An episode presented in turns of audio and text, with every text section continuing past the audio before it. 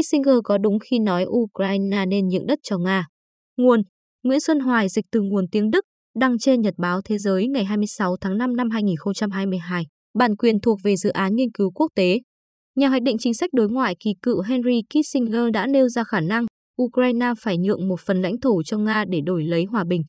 Sự phẫn nộ của Kiev đối với điều này là dễ hiểu. Nhưng dù đau đớn đến mấy, không ai có thể ra lệnh cho nước Nga phải chấp nhận hòa bình. Vì vậy, phải có một sự thỏa hiệp. Trong 7 thập niên, Henry Kissinger là một trong những bộ óc vĩ đại về chính sách đối ngoại, không chỉ ở Hoa Kỳ, mà còn trên cả thế giới. Chính ông, sau cú sốc Sputnik năm 1957, đã chỉ ra cho phương Tây thấy chiến lược trả đũa ồ ạt không còn phù hợp với thời cuộc nữa. Ông là một trong những cha đẻ của chiến lược phản ứng linh hoạt thịnh hành kể từ đó.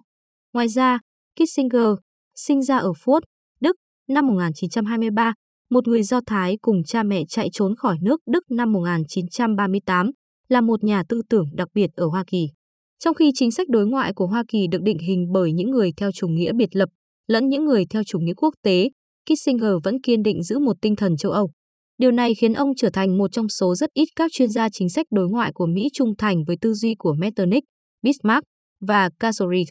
Kissinger chỉ coi thế giới ổn định khi mà, như ở châu Âu sau hội nghị viên, có sự cân bằng quyền lực và mỗi cường quốc về cơ bản thừa nhận lợi ích của các cường quốc khác. Nếu một bên thay đổi hiện trạng, các cường quốc khác, chẳng hạn như Napoleon, sẽ hành động chống lại họ. Cân bằng quyền lực là câu cửa miệng cần ghi nhớ nếu bạn muốn hiểu về chính sách của Kissinger cũng như những cuốn sách của ông. Metternich, Bismarck và Castlereagh, giống như Kissinger, là những người theo trưởng phái chính trị hiện thực. August von Virchow, người đã đặt ra thuật ngữ này vào năm 1853, viết chính trị hiện thực không di chuyển trong một tương lai viển vông, mà theo quan điểm của hiện tại.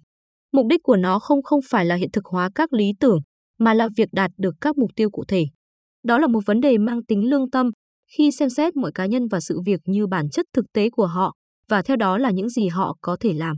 Đối với Kissinger cũng vậy, chính trị thực dụng chính là kẻ thù của mọi sự tự huyễn hoặc. Trong khuôn khổ định hướng này, ông đã đạt được một điều gây chấn động thế giới.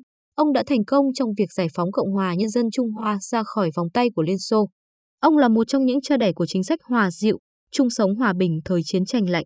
Ông là người có công trong việc kết thúc chiến tranh Việt Nam và lập lại hòa bình giữa Israel và Ai Cập.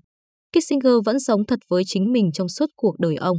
Điều đó giờ đây cũng thể hiện trong đánh giá của ông về cuộc chiến của Nga chống lại Ukraine. Sẽ là ngớ ngẩn khi quy kết rằng Henry Kissinger đã già và tư duy không còn mạch lạc.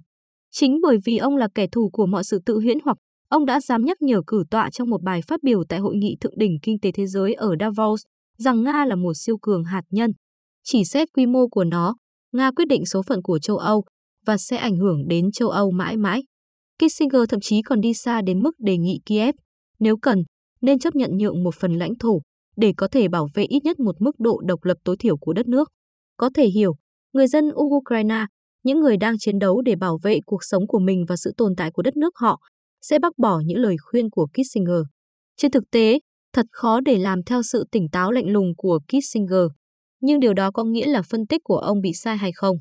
Rõ ràng là cuộc chiến ở Ukraine với hàng nghìn người chết đã gây ra quá nhiều tàn phá đến mức người ta khó có thể đạt được một thỏa thuận nào với người Nga mà qua mặt người Ukraine dưới bất kỳ hình thức nào. Mục tiêu gây thương vong lớn cho người Nga đến mức họ buộc phải ngừng chiến vẫn chưa đạt được. Tổng thống Hoa Kỳ Joe Biden và Thủ tướng Đức Olaf Scholz đã đúng, cuộc chiến chỉ có thể đi đến thắng lợi khi Moscow không thể áp đặt tùy tiện một nền hòa bình theo ý mình. Ngược lại, cho dù đau đớn đến mấy cũng phải chấp nhận rằng cả Ukraine lẫn phương Tây cũng không thể áp đặt một hòa ước theo ý mình lên Nga.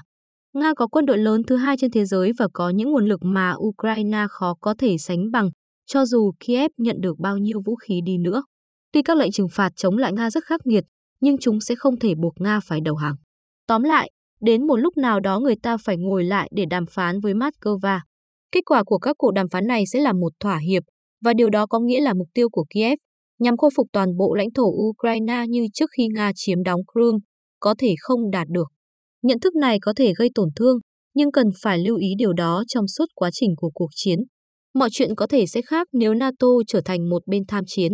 Nhưng ngay cả những chiến lược gia giỏi nhất ngồi trong phòng bản đồ cũng không thể loại trừ khả năng rằng trong trường hợp phương Tây leo thang cuộc chiến, có thể thông qua sự can thiệp tích cực hoặc bằng cách hộ tống các tàu Ukraine.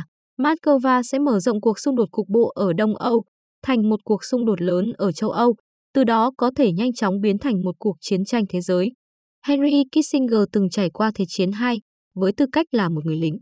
Khi đang làm giáo sư tại Đại học Harvard và cố vấn cho Tổng thống John Kennedy, ông đã quan sát cuộc khủng hoảng tên lửa Cuba ở cự ly gần. Có thể dễ dàng cười nhà ông già lụ khụ ở tuổi 98 là không còn minh mẫn.